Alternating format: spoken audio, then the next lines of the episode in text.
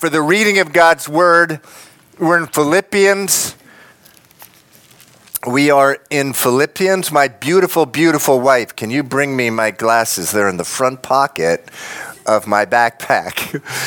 Philippians chapter 3, verse 1. If you need a Bible, raise your hand. If you need a Bible, raise your hand. All right. Very good. Oops. Not in there. Oop. I guess no glasses. That's okay. no, that's okay. I'll be fine. Philippians chapter 3, verse 1 says, Finally, my brethren, rejoice in the Lord. Father, I pray in Jesus' name as we are in this verse today and speaking about these things.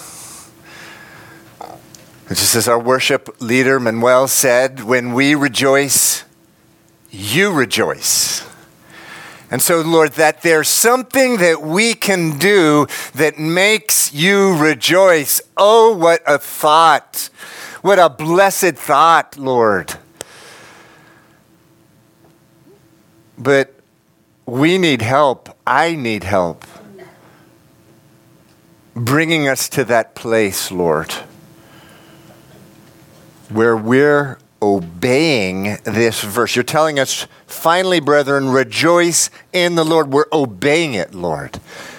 Sounds like a command to me. Lord, your word says you've given us all things for life and godliness, meaning you've provided a way for us to get to that place where we can rejoice in you. Even on this 17 degree morning on Sunday in January in Boston in 2024. Do that work in us. Warm our hearts, Lord, with your word, by your spirit, in Jesus' name. Amen. Okay, you may be seated. So, we're starting off with where we ended last week. It says, Finally, my brethren, rejoice in the Lord. Rejoice in the Lord. Added to that, let's look at a few other verses. 1 Thessalonians chapter 5 verse 16. Rejoice always. Next verse. Philippians 4 4. This is next chapter. We'll get to it eventually. Rejoice in the Lord always. Again, I will say, rejoice. And then we see this is Psalm 32. I don't have the reference here. Last last verse of Psalm 32 says this, "Be glad in the Lord and rejoice, you righteous, and shout for joy, all you upright in heart." That's the last verse of Psalm 32. Let's go on. Next verse, this is Deuteronomy chapter 12. Deuteronomy chapter 12, verse 7 says this And there, meaning when you come to Jerusalem with your offerings, you shall eat before the Lord your God and you shall rejoice. Seven times in the book of Deuteronomy, which is the book of the law, seven times there's a command. You shall rejoice. You shall rejoice in all to which you have put your hand, you and your households, in which the Lord your God has blessed you. Being happy, being joy filled, if you weren't here last week, is not presented in the Bible as an option. Being happy, being joy filled is a command. It is among God's highest priorities for your life. Some would say God's highest priorities. What's that? His highest priority. Now, some would say love is his highest priority because Jesus said the first command is to love the Lord your God with all your heart, mind, soul, and strength. And theologians, they argue about these things. But among God's highest priority for your life is that you're happy. Consider this statement of the Apostle Paul. This is just amazing. 2 Corinthians chapter 6 verse 4 says in everything we show ourselves to be servants of God in much endurance, in afflictions, in hardships, in difficulties, in beatings, in imprisonments, in mob attacks, in labor, labors, in sleeplessness, in hunger, as sorrowful yet always rejoicing. What on earth does that mean? Well, we'll talk about that, but consider what he's saying here. In afflictions, hardships, difficulties, beatings, imprisonments, mob attacks. Ever been in the middle of a mob attack? I was once. during the Rodney King riots in the 1990s, in mob attacks, in labors, in sleeplessness and hunger, as sorrowful, yet always rejoicing. No matter what happened, Paul always sought out and received the joy of the Lord. Now, little review from last week. When I say it is among God's highest priorities for your life, that is joy. What do I mean by that? It's specifically joy in the Lord. Not joy in your job, joy in your money, joy in your family, joy in the team that you want to win the World Cup. Nothing wrong with having joy in those things, except when the Bible speaks of God's priority for your life, it's speaking of a spe- specific kind of joy, joy in the Lord. Philippians 3 1 says, Finally, brethren, rejoice in the Lord. Philippians 4 4 says, Rejoice in the Lord always. So we talked about this last week. It took a little while to get it right last week. You're going to get it right first time this week. What is the source of your joy? Ah, louder. The Lord Himself. God Himself is the source of your joy. So the question is why is it among God's highest priorities for your life? This is sort of where we ended last week. Why is it? And, and, and, this gets, by the way, this gets religious people really nervous. When I start saying stuff like the, God's highest priority for your life, uh, life is your happiness, they're like, whoa, that's not allowed. You can't say that. But there's a reason, and it's, it's just packed with theology of uh, uh, the study of God, what the Bible says of who God is and what um, uh, and His purposes for um, your life. Why is it that it's God's highest priority for your life? And the answer is, it's because your joy is directly tied to God's purpose for your, not only for your life, but for creating the whole world. The Bible says you have a purpose. And we go out on the streets and we tell people about the Lord, pray about that. Spring training for evangelism training coming up. One of the things we talk about is do you, do you have a purpose for your life? I tell you, that will get people uh, sort of paralyzed. Uh, I don't know. But as a Christian, you should never say, you should never not, double negative, have an answer to that question. What's the purpose of your life? Isaiah 43, verse 7. Everyone, and that includes you. That includes you. Who is called by my name, whom I have created for my glory, the purpose of your life is to bring God glory. The more you grow in Christ, the more that in and of itself, can we have that again, John? The more you grow, the more years go by, the more this verse, verse in of itself will just make you rejoice.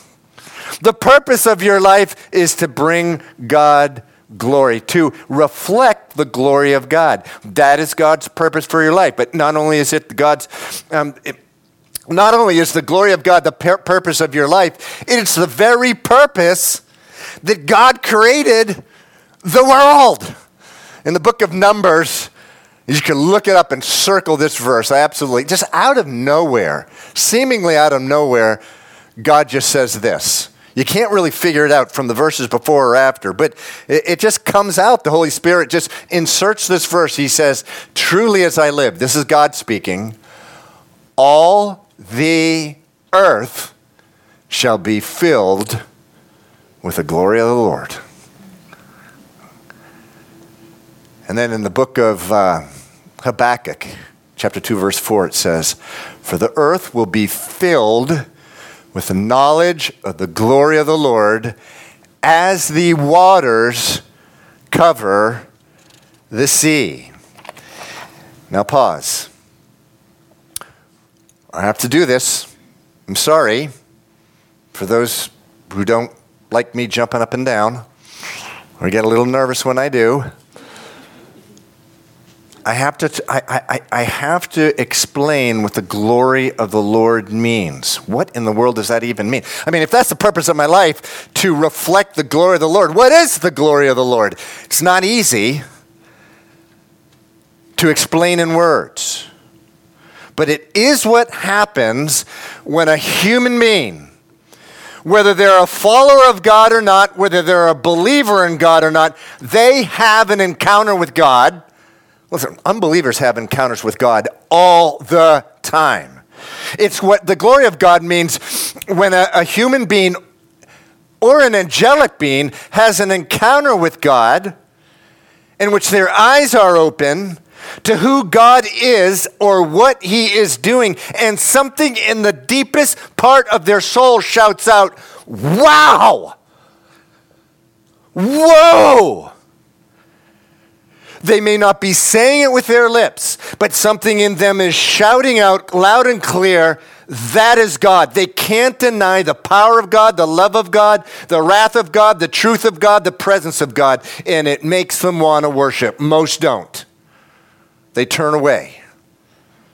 The implications of worshiping God and following God are too hard for them. I don't want to be accountable to anyone. I want to be like God. That's what Eve and Adam said to the, their hearts to the, uh, the, the serpent were in the garden. We want to be like God. So they turn away. But nevertheless, the glory of God was displayed. And they'll have to answer someday for the fact that they were in the presence of the Lord and they saw the glory of the Lord.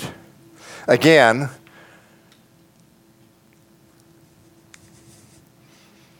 Numbers 14 21 says, Truly as I live, all the earth shall be filled with the glory of the Lord. And the Bible does say, and we were in this in, in, in, the previous chapter, in chapter 2, verse 10 of Philippians, that this is going to happen. Can we have the verse again, John? Thanks. Someday, this is going to happen. And Philippians chapter 2, verse 10 says that when this happens, when Jesus returns, when the whole earth is able to see his glory and the whole earth is filled with his glory, Philippians 2:10 says that at that moment every knee should bow.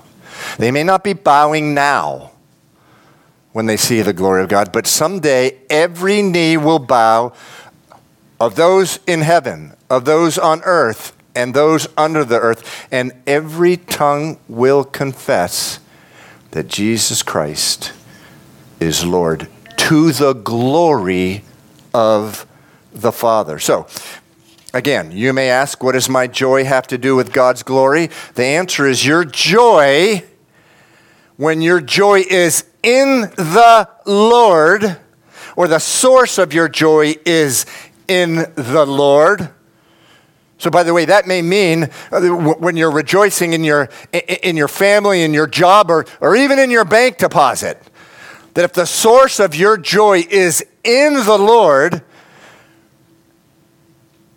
the Bible says God is glorified.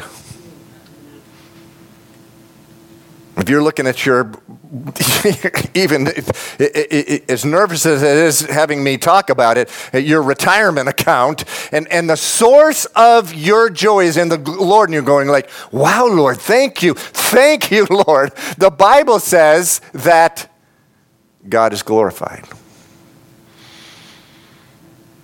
1 Peter 1 8 says this. This is 1 Peter 1 8. Jesus Christ whom having seen you love, though now you do not see him, yet believing, you, everyone say it. Rejoice. You, Rejoice. with joy inexpect, inexpressible and full of glory. See, when you're full of joy,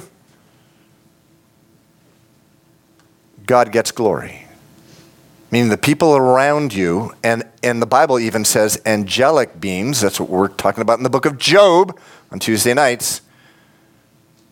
God's glorified in their eyes. Now, can you, can you put that back up, uh, John? Thank you. So, First Peter 8, I, I do, it's important that you, uh, that you understand that this book, some of our folks are, are studying it. John's leading a Bible study on, on, on Friday nights in 1 Peter. And uh, the theme of the book is suffering. That is the theme of 1 Peter. For example, 1 Peter chapter 4 verses 12 and 13 says this, "Beloved, do not think it strange. Don't, don't be surprised concerning the fiery trial. You know, a trial, you ever had it? I know you have, some of you, many of you, maybe all of you, a trial that just seems like you're in the fire.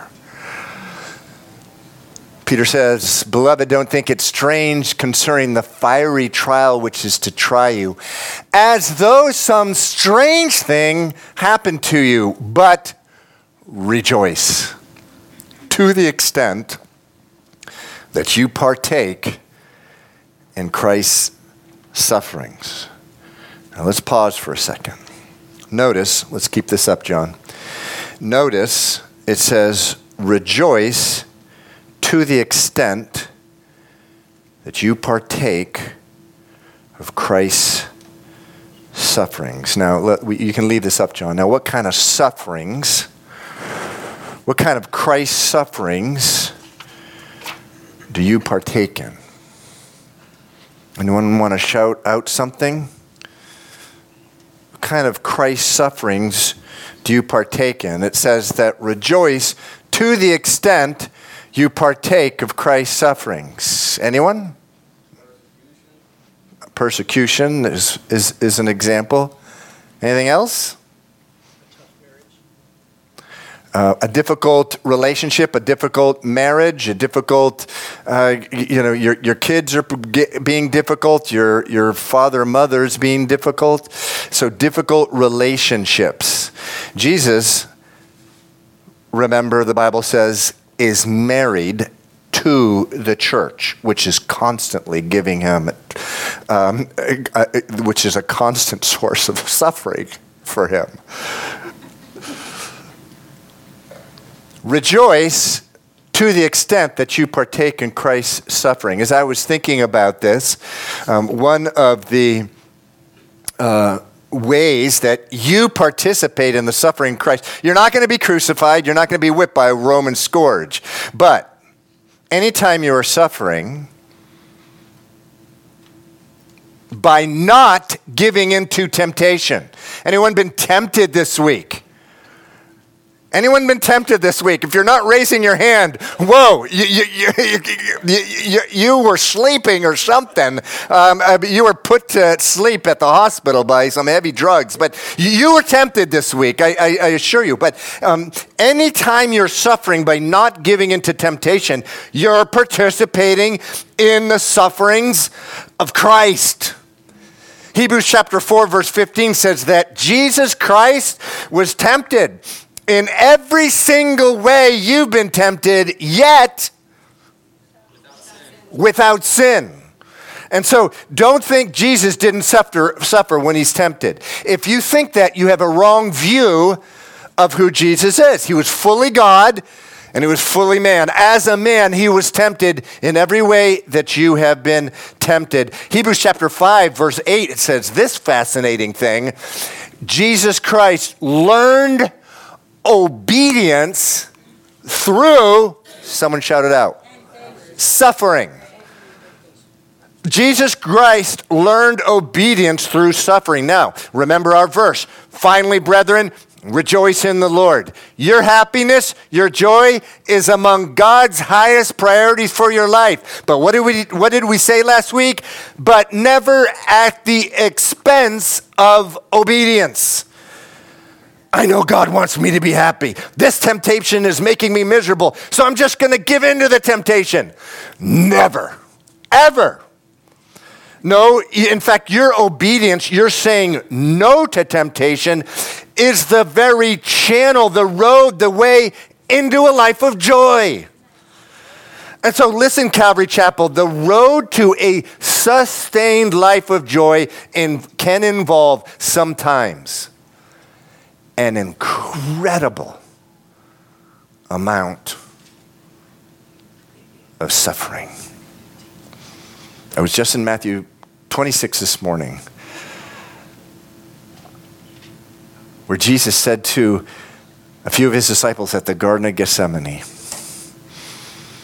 He said, My, my soul is exceedingly sorrowful to the point of death. And it says he got on his face and he cried out, Oh, my Father. He was amazing amount of suffering. But what else did, does, does it says in that book of Hebrews?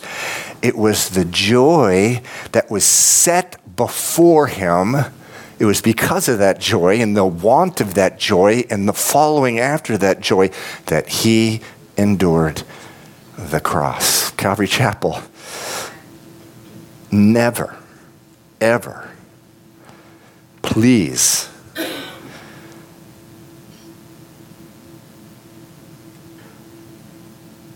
take what the Bible has to say about God's priority, could be his highest priority for your life, joy, as a reason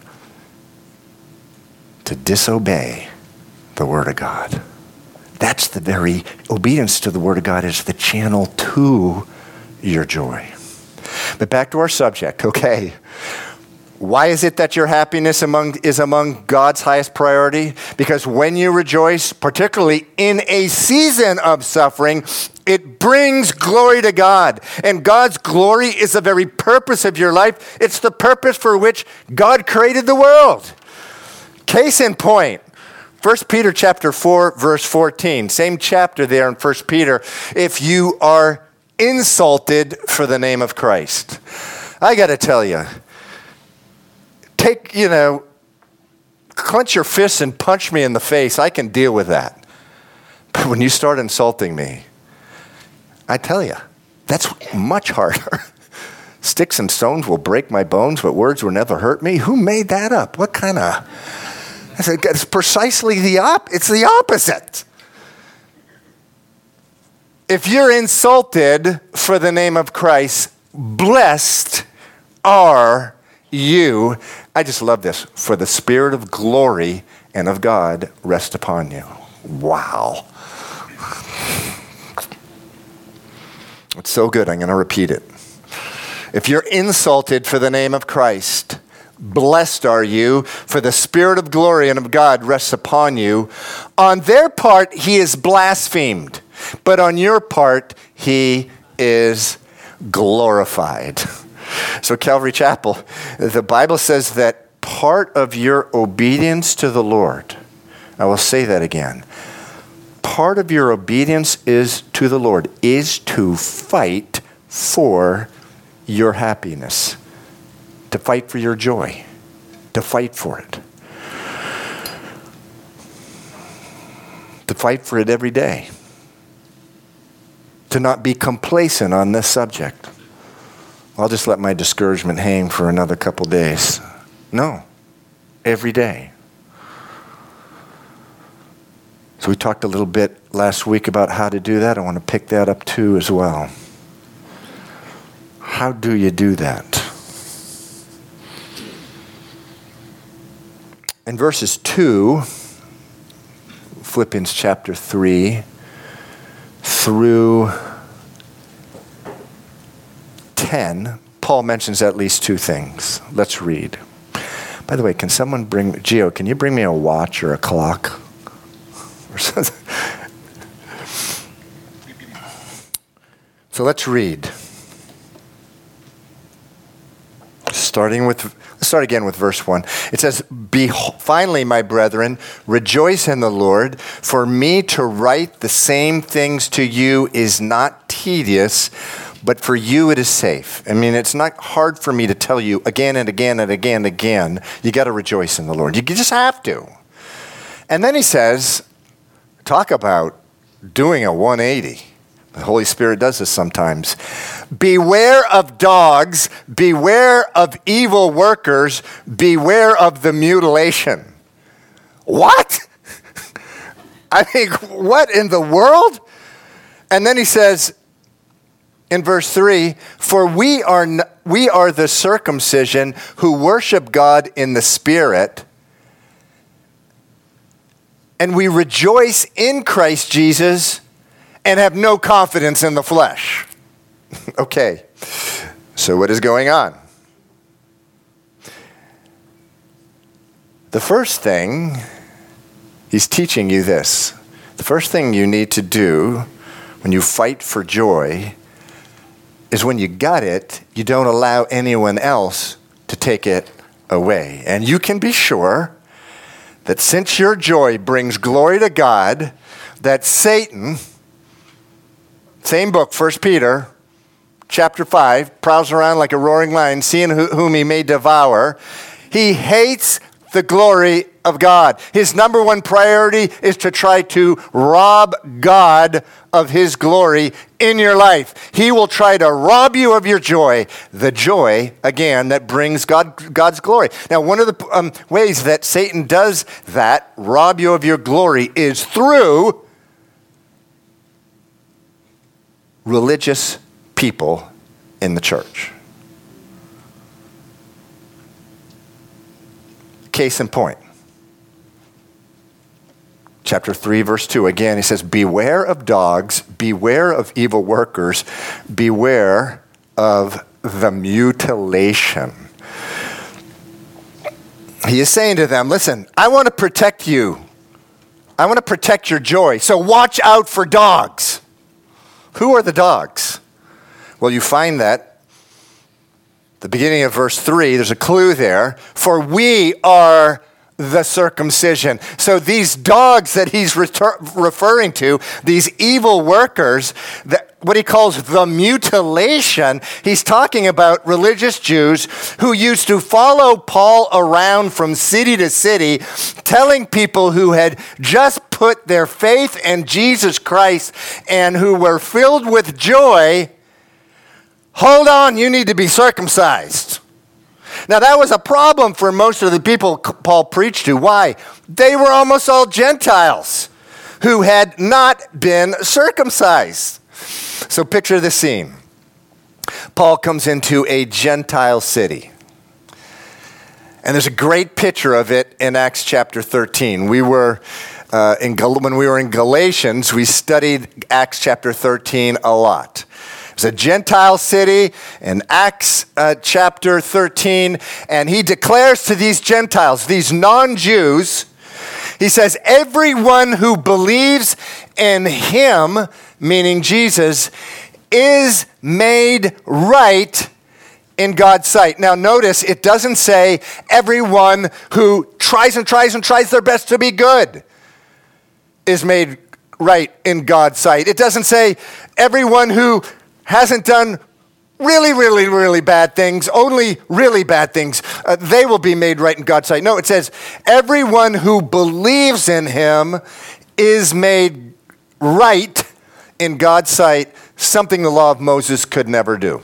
So he goes into these cities and he and he preaches this uh, again that you're saved by grace. Salvation with God is a gift from God. It can't be earned, it can't be deserved. That's the gospel. He comes into the cities saying this, uh, and, and that was a big deal to the Gentiles. The Gentiles actually, ironically, by the Jews, they were called dogs. Why? Because they went around copulating, fornicating, just like dogs did. And, and that is a focus. When Paul is speaking to the Gentiles, he actually reminds them what they've been saved from.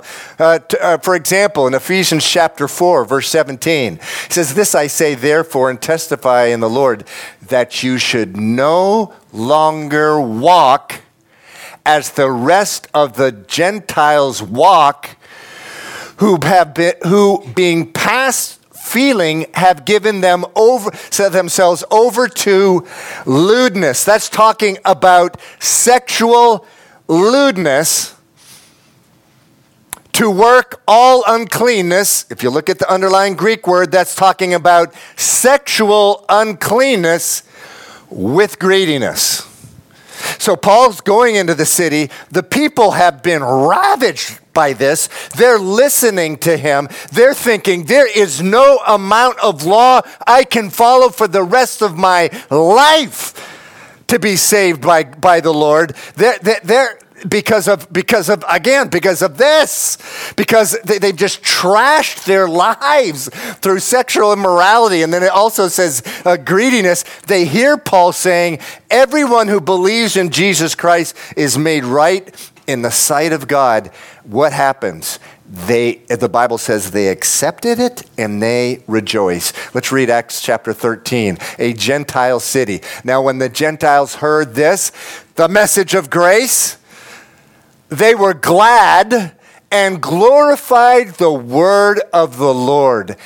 And as many as has been appointed to eternal life believed. And it says, And the word of the Lord spread throughout all the region, and the disciples were filled with joy and the Holy Spirit. And so, Okay, we're still. I'm still painting the seed for you, um, the seed, this the scene. So here you have the scene. These people are these Gentiles are like, wow, I can actually have a relationship with God. I, I don't have to be walking on my knees up a pagan temple to worship and sacrifice whatever to try to be made right with God. I just believe in the Lord Jesus Christ. They're filled with joy the sin that, that they could not have imagined could have been taken away in a thousand lifetimes.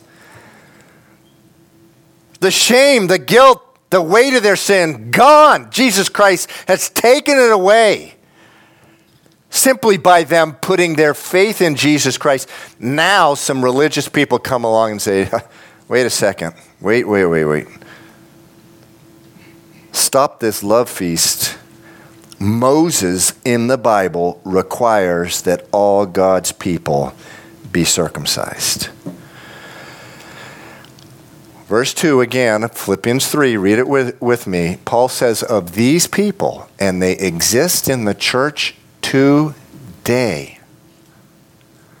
says, Beware of dogs, beware of evil workers beware the mutilation. Now, that word mutilation is a play on words. He's referring to the circumcision as a mutilation, not, not only of the flesh, but also of your joy. It religious people will mutilate your joy. Be careful of them, Calvary Chapel.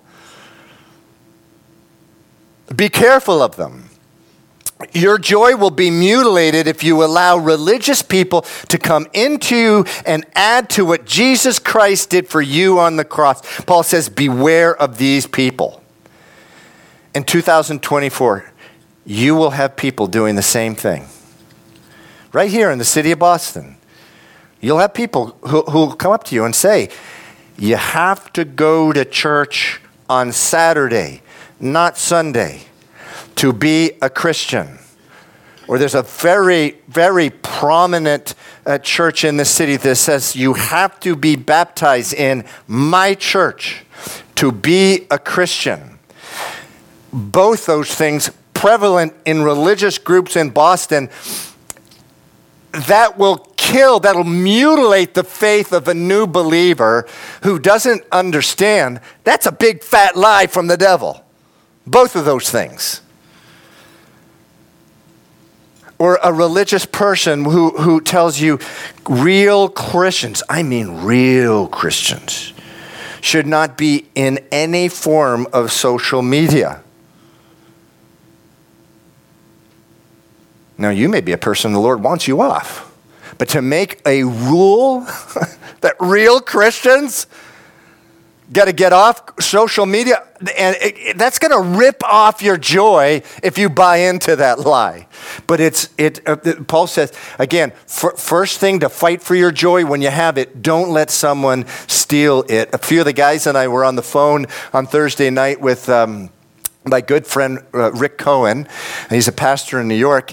And uh, in the 70s, he was part of a Christian commune. Now, uh, in the 70s, the hippies, hippies lived in communes. 20 or 30 hippies piled up into one big house. There was one right in the front on, on the Cape in front of my grandfather's house. Uh, there's a hippie commune. But when the Jesus movement came around, along and a harvest of Christians came in, man, they did, they just started doing the same thing. But it became what I would call a sanctified commune in which Jesus was the head of what was going on. But there were problems. And so he described to us, he lived in a Christian commune. Um, the one he lived in, they believed that anyone coming into that house had to go out and get a full time job. This is what real Christians do. But there was another different kind of commune with a different name. It believed that real Christians, I mean the real serious ones, spiritual ones, you just get, you don't get a full time job, you get a part time job. You have more work for ministry. But then there, there was a different one with a different name, and each of these three communes had many, many communes. They, uh, there was a third one that said, No, man, we don't work at all. We just do, we get alms from people, we get, uh, we get donations from people, and we're in ministry full time. And he said, All three of them, and he pointed the finger at himself, I was one of them, all of us were saying, well, we're the real Christians. And what happened? In a matter of years, all of them fell apart. Why? Because their joy was mutilated. Why? Because someone was adding to the liberty of the gospel of the grace of Jesus Christ. Paul says, Beware of those kind of people. They cannot possibly use stronger language. Dogs, evil workers, beware of the people who will mutilate your joy. So, the first way uh, to fight for your joy, don't let anyone take it away when you have it. Second thing to fight for your joy, if you don't have it, seek hard after the Lord until you do. The first way to, uh, to, to fight for your joy, first few verses of Philippians, don't let anyone take it away when you have it. Whenever you the second thing, when you don't have it, you seek hard after the Lord. Speaking of memory verses, every one of us in this room should memorize this verse. Can you go to the next one, Hebrews? Hebrews chapter 11, verse 6 please, I beg you, get this into your DNA, your spiritual DNA. Without faith, it is impossible to please God. For he, and that means you or she, who comes to God must believe that he exists and that he is a rewarder of those who diligently seek him. He is a rewarder. And you know what the reward is? It's joy. That's what, in, in whatever circumstance you're in, it's joy. So last week we talked about seeking hard after the Lord. Ask, when you seek hard after the Lord and you obey this verse, chapter um, 11, verse 6, where it says, diligently seek him, and you're obeying it and you're seeking hard, and you, you go to the Lord, and Lord, is, is, is any sin in my life robbing me of my joy? Sin is the ultimate kill joy. But you may have no sin in your life. Case in point, Job. What do you do then?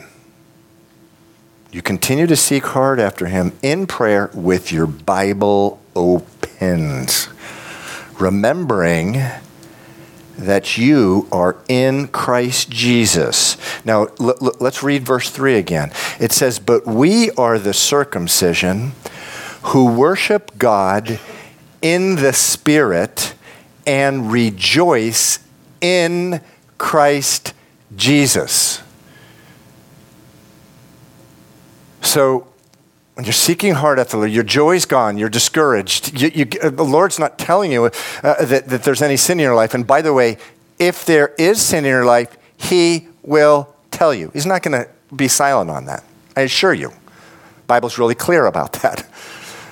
There's no, if there's no sin in your life, you keep on seeking and, and, and, and, and you get your Bible open and you seek Him out, remembering who you are in Christ Jesus. Now, there's about a thousand places in the Bible I could go to or send you to where, where you can study and find out what does that mean that I'm in, verse 3 says, I'm in Christ Jesus and so I rejoice. What is the Bible? Where in the Bible can I go to? There's a thousand places to tell me about who I am in Christ Jesus. Let's go to Ephesians chapter 1. Go with me, come with me to Ephesians chapter 1. Take your Bibles and let's go to this chapter. Ephesians chapter 1. It is the book right before Philippians. Just go a few pages to the left. And again, you've lost your joy. You've, you, are discouraged. You don't know why. There's no sin in your life that, that God has, um, has made you aware of. And don't stop there. You, st- you fight hard for your joy. Remember, the Bible says it's a command to fight for your, uh, for your joy because your joy is tied to the glory of God, and that's the purpose of your life. Verse 3 of chapter 1 of Ephesians says this. Again, uh, regarding the subject of who you are in Christ Jesus. It says, Blessed be the God and Father of our Lord Jesus Christ, who has blessed us with every spiritual blessing in the heavenly places in Christ. Verse 4 Just as he chose us in him before the foundation of the world. Stop. When you're in Christ, what that means is God Almighty chose you. You may be a wretch with a long history of sin, a record of sin that is just would shock someone who, who, who you told that to. But God chose you. God chose you. Before the foundation of the world, it says. And that means that you can say, with the writer, with the beloved in the Song of Solomon, we saw this verse last week, my beloved is mine, meaning God is mine. Did you know that you can say that? You can. And I am his. God chose you. What does it mean to be in Christ? It means God chose you. Let's continue in Ephesians chapter 1, verse 4. The verse continues that we should be holy and without blame before Him in love. So, the, listen, listen to me, Calvary Chapel. The only thing that really matters in your life is not how others see you, it's not even how you see you. It's how God sees you. And, it, and the Bible says that when you're in Christ, that's a, that's a phrase, those two words, uh, I think about 70 times is mentioned in the New Testament, describing you. in Christ.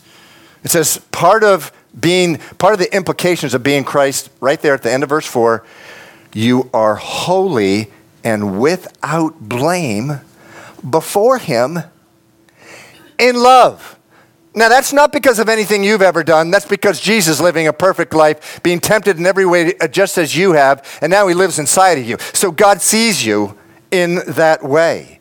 He sees you as a son, he sees you as a daughter, which is the next verse, verse 5 having predestined us to adoption as sons by Christ Jesus. So you're fighting for your joy. And you're reading Ephesians chapter 1, verses 1 through uh, 5 here, and you find out I'm a son. It means I'm a daughter. I've been chosen. He sees me. The only thing that matters in my life is not what I see or others see, it's what God sees. And it says here that I'm holy and without blame before Him in love, and that I'm a son, I'm a daughter. Verse 6 To the praise of the glory of His grace somehow, by God setting you apart and saving you, He's glorified in all of heaven. Verse 6 To the praise of the glory of His grace, by which He made us, that means you, Calvary Chapel, accepted in the beloved. Now, I didn't really plan this, but Mark chapter 1, which I was reciting this morning, what does that mean? What does that mean there at the end of verse 6? He made you, says us, but it's talking about you, Calvary Chapel, accepted in the beloved. Now, there's a time I, I taught Ephesians, I thought that was referring to the church. And um, even at my age, by the grace of God over time, you realize, mm, no, that was wrong. Beloved is actually something, something I think that's even deeper. It says Jesus immediately coming from the water, he saw the heaven parting and the Spirit descending upon him like a dove. Then a voice came from heaven and said, You are my beloved Son, in whom I am well pleased. Now, now, now stay with me. It says you've been accepted in the beloved. What does it mean to be in Christ? It means I'm accepted in the beloved. I'm included in the beloved. Jesus is, is the beloved. I'm a son. I'm beloved. Next verse we have here on what this means. Jesus, um, ooh, we have the Spanish at top. Jesús le respondió, si alguien me ama, guardará mi palabra y mi Padre lo amará. Y vendremos a él y haremos con él morada. So Jesus answered and said to him, If anyone loves me, and you're anyone, he will keep my word, and my Father will love him, and we will come to him and make our home with him. Now, the him is you. If you love God, this says, it says, My Father, middle of the verse, will love him, and we will come to him and make our home with him. Jesus and Jesus, the Son of God, and God the Father have made their home with you. Again, we're talking about what does it mean that you're in Christ? And so we ended with this verse last week. I'm gonna, I think I'm going to end with this verse. It says, You are complete in Him. So what, let me just, can we put up John 14, 23 again? Uh, how much more complete can you be than this? That, that God the Father and God the Son have come to you and made their home with you in the beloved, accepted. They brought you into the beloved. Actually, they've come to you and made you part of the beloved. How much more complete can you be than that? Again, Colossians 2, verse 10 says, You are complete in Him. And I got to tell you, Calvary Chapel, again, you fight for your joy, you fight for it. Number one, we learned if you have it, don't let any, religious person take it away or any, anybody else. But if you don't have it, just with prayer, seeking the Lord, earnestly seek Him. So again, Hebrews chapter, um, Hebrews chapter 11, verse 6, it says this. Without faith, it's impossible to please God, for he who comes to God must believe that he is, and he is a rewarder of those who feebly seek him. No, no, it doesn't say that. You know, I, am not opposed to that morning devotion time where I have a cup of coffee and whatever, a piece of toast. I've had a thousand devotion times like that, but if that's all you have, you will find yourself, if that's all you have, day to day to day, instead of hanging out comfortable like that, your joy is going to escape you and you're going to wonder why. The Bible says he's a rewarder of those who diligently seek him, and the reward is joy. I'm going to ask the worship team to come up at this time.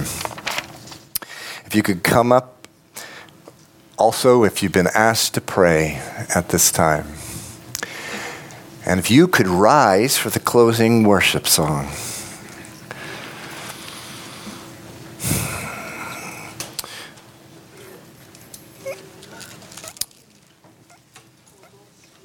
So, Philippians chapter 3. Paul says about all of this, verse 4, if you could follow along with me. Though I have confidence in the flesh, if anyone else thinks he may have confidence in the flesh, I have more so. He says, I was circumcised the eighth day. That means he was born a Jew, as opposed to someone who became a Jew later on in life. I'm the stock of Israel. I'm a pure blood. I'm a pure blood Jew, is what he's saying. The tribe of Benjamin. Now, Benjamin was one of two tribes that didn't take off from the kingdom of David, the line of the Messiah. He was from one of the two best tribes in Israel. A Hebrew of the Hebrews concerning the law of Pharisee, meaning I was, I, I, in terms of being good, morally good, I was a Pharisee. I was among the best.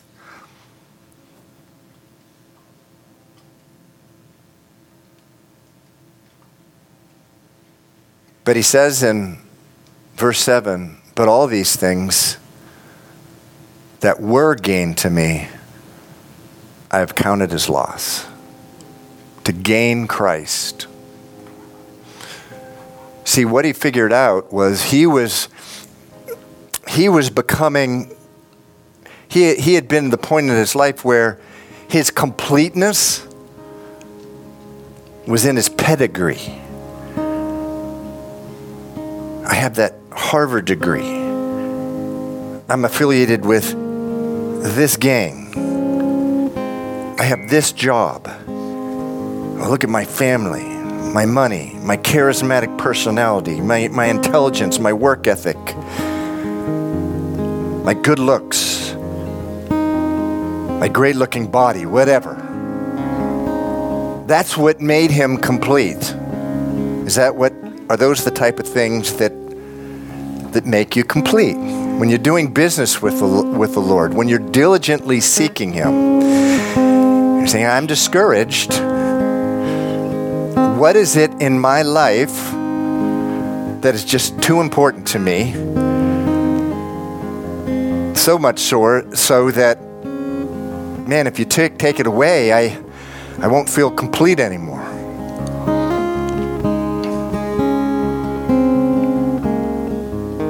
Part of seeking and fighting for your joy. You are complete in Christ. You're accepted in the beloved. The Bible says that the, if you love God, the Father and the Son come and make their home in you. Your Harvard degree, your gang affiliation. it's rubbish, as the next verse says. Verse 8 rubbish compared to that. So as we are, as we pray, as we cl- conclude with this worship song, I just want to continue where we we left off last week. If you're in a place where you're trying to figure all this out, been in a dry season. You've listened to preachers say, as they often do, the dry seasons are normal, they're okay. No, they're not. The Bible says they're absolutely not. It says, rejoice in the Lord always. I will say it again, rejoice. You no one has to be in a dry season if they're in Christ. Maybe a dry season of a few days. And you're trying to figure this out. What's this dryness about? What's this dis- discouragement about? You want to get someone to come alongside of you and pray. Come up at this time. Father, I pray in the name of Jesus, help us as we close out the service.